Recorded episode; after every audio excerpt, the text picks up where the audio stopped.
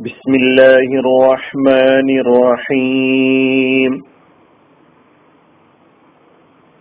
സൂറത്തുൽ ലുഹ ആയത് നമ്പർ പതിനൊന്ന് വിവരണം ഒന്ന് وأما بنعمة ربك فحدث അതിനാൽ നിന്റെ നാഥന്റെ അനുഗ്രഹത്തെപ്പറ്റി നീ സംസാരിക്കുക. അതിനാൽ നിന്റെ നാഥന്റെ അനുഗ്രഹത്തെപ്പറ്റി നീ സംസാരിക്കുക. അമ്മ ബിനിഅമത്തി റബ്ബിക്ക അതിനാൽ നിന്റെ നാഥന്റെ അനുഗ്രഹത്തെപ്പറ്റി ഫഹദ്ദിസ് നീ സംസാരിക്കുക. അല്ലെങ്കിൽ അപ്പോൾ നീ സംസാരിക്കുക. ഈ ആയത്തിൽ ഹദ്ദിസ് അല്ലെങ്കിൽ ഹദ്ദസ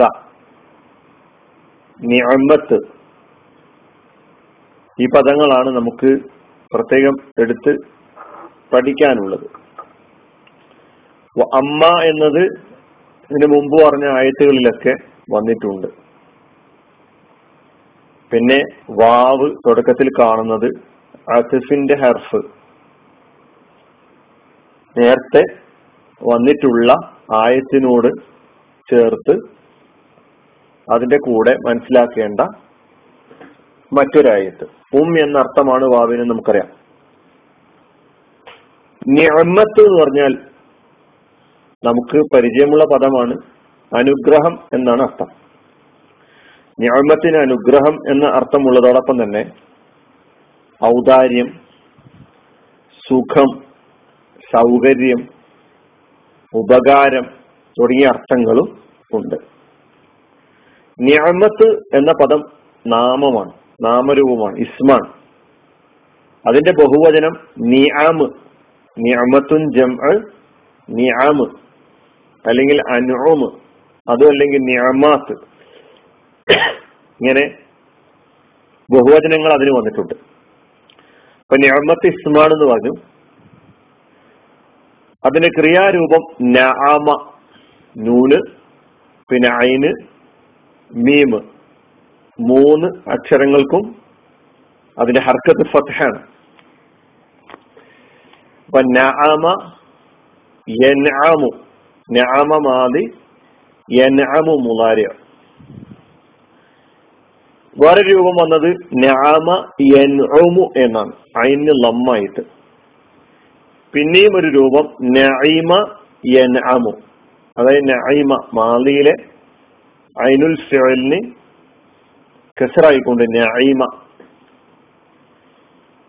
മസ്ദർ നഅമത്ത് എന്നും നിഅമത്ത് എന്നും വന്നു. അർത്ഥം റഗദ സുഖമായ ജീവിതം നയിച്ചു. സുഖകരമായ ജീവിതം നയിച്ചു. വിഷമകരമല്ലാതെ ജീവിച്ചു. എന്നൊക്കെയാണ്. നമ്മൾ നേരത്തെ സൂറത്തുൽ ഫാത്തിഹയിൽ അതിന്റെ അവസാന ഭാഗത്ത് സിറാത്വല്ലദീന അൻഅംത അലൈഹിം. അപ്പൊ അൻഅം അൻഅമ എന്നൊരു പദം കലിമത്ത് ക്രിയാരൂപം നമ്മൾ പഠിച്ചിട്ടുണ്ടായിരുന്നു. ആ ക്ലാസ് കൂടി ഈ സന്ദർഭത്തിൽ അർത്ഥം മനസ്സിലാക്കാൻ വേണ്ടി ഒന്നുകൂടി കേൾക്കുന്നത് നന്നായിരിക്കും. അനാംത നീ അനുഗ്രഹിച്ചു. അനാമ അനുഗ്രഹിച്ചു. നിയമത്ത് അതിന്റെ ബഹുവചനം ന്യാമ് എന്ന് പറഞ്ഞു. ഇതിനോട് സാദൃശ്യപ്പെട്ടുകൊണ്ട് അർത്ഥത്തിലല്ല കേട്ടുവരുന്ന കേൾക്കുന്ന ഒരു പദമാണ് നആമ് നഅമുൻ ജംഅ നആം നആം എന്നല്ല ജംഅ അൻആം. കാലികൾ എന്നാണ് അതിനർത്ഥം ന അ മുൻ. ബഹുവചനം അനാമുൻ. ആട് മാട് ഒട്ടകങ്ങളെ സൂചിപ്പിക്കാൻ വേണ്ടി നാമുൻ എന്ന് പറയാറുണ്ട്. കൂടുതലും ഒട്ടകത്തെ സൂചിപ്പിക്കാനാണ് ആ പദം ഉപയോഗിക്കാറുള്ളത്. പിന്നെ നമ്മൾ സാധാരണ നാം നൂനിന് അല്ല മീമിന് സുക്കൂനോട് കൂടി നാം അതേ എന്ന അർത്ഥം വരുന്ന ഒരു പദമാണ് നഅം അത് ഹർഫാണ്. ഹർഫ് ജവാബ് എന്നാണ് പറയാം മറുപടിയിൽ നിങ്ങളൊക്കെ ചോദിക്കുമ്പോൾ യെസ് എന്ന അർത്ഥം ലഭിക്കുന്ന പദമാണ് ഞാം അപ്പൊ അവിടെ മീമിന് സുക്കൂനാണെന്ന് പ്രത്യേകം മനസ്സിലാക്കണം.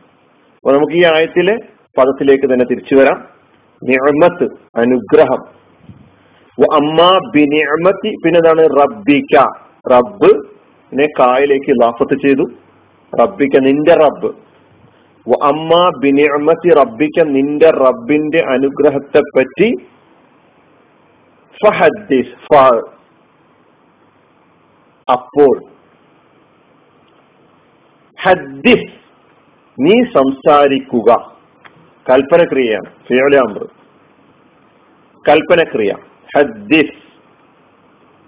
അവസാനത്തെ അക്ഷരം ഏതാണ്? സാവ് അപ്പൊ കൽപ്പനക്രിയ അതിന്റെ മാലി ഹദ്ദസ എന്നാണ്.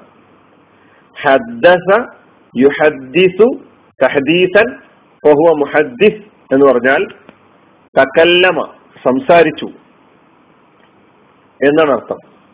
ഹദ്ദസ എന്ന് പറഞ്ഞാൽ. ഹദ്ദസക്ക് ഇസ്ലാമിന്റെ സാങ്കേതിക ഭാഷയിൽ നബിവചനം റിപ്പോർട്ട് ചെയ്തു എന്ന അർത്ഥം കൂടിയുണ്ട്. ഹദ്ദസ. ഹദ്ദസ.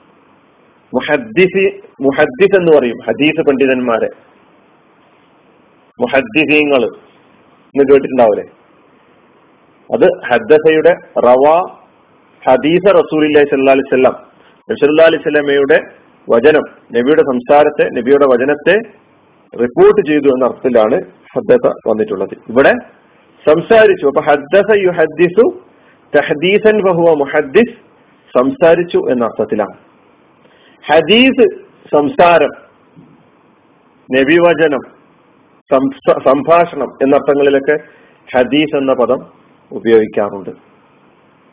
അപ്പൊ ഹദ്ദിസ് അമൃഫയാണ് കൽപ്പനക്രിയയാണ് നീ സംസാരിക്കുക എന്നാണ് അതിന്റെ അർത്ഥം. അതിനാൽ നിന്റെ നാഥന്റെ അനുഗ്രഹത്തെ പറ്റി നീ സംസാരിക്കുക എന്നാണ് അള്ളാഹു സുബാനു താല ഈ സൂറയുടെ അവസാനത്തിലായിട്ട് പറയുന്നത്. ഈ അനുഗ്രഹങ്ങളെ കുറിച്ചുള്ള ഒരു വിവരണം നമുക്ക് അടുത്ത വിവരണത്തിൽ കേൾക്കാം. അതിനു മുമ്പ് കഴിഞ്ഞ ആയത്തുകളിലൂടെ ഒന്നുകൂടി നാം കണ്ണോടിക്കേണ്ടതുണ്ട് ശ്രദ്ധിക്കേണ്ടതുണ്ട് പറഞ്ഞ കാര്യങ്ങളൊക്കെ തന്നെ കാര്യങ്ങളൊക്കെ തന്നെ മനസ്സിൽ വെക്കേണ്ടതുണ്ട്. അള്ളാഹു സുബാനുവ താല നമ്മെ അനുഗ്രഹിക്കുമാറാകട്ടെ. അലഹമുല്ലാഹി അബ്ദുലാലമീൻ അസ്സാം വലൈക്കും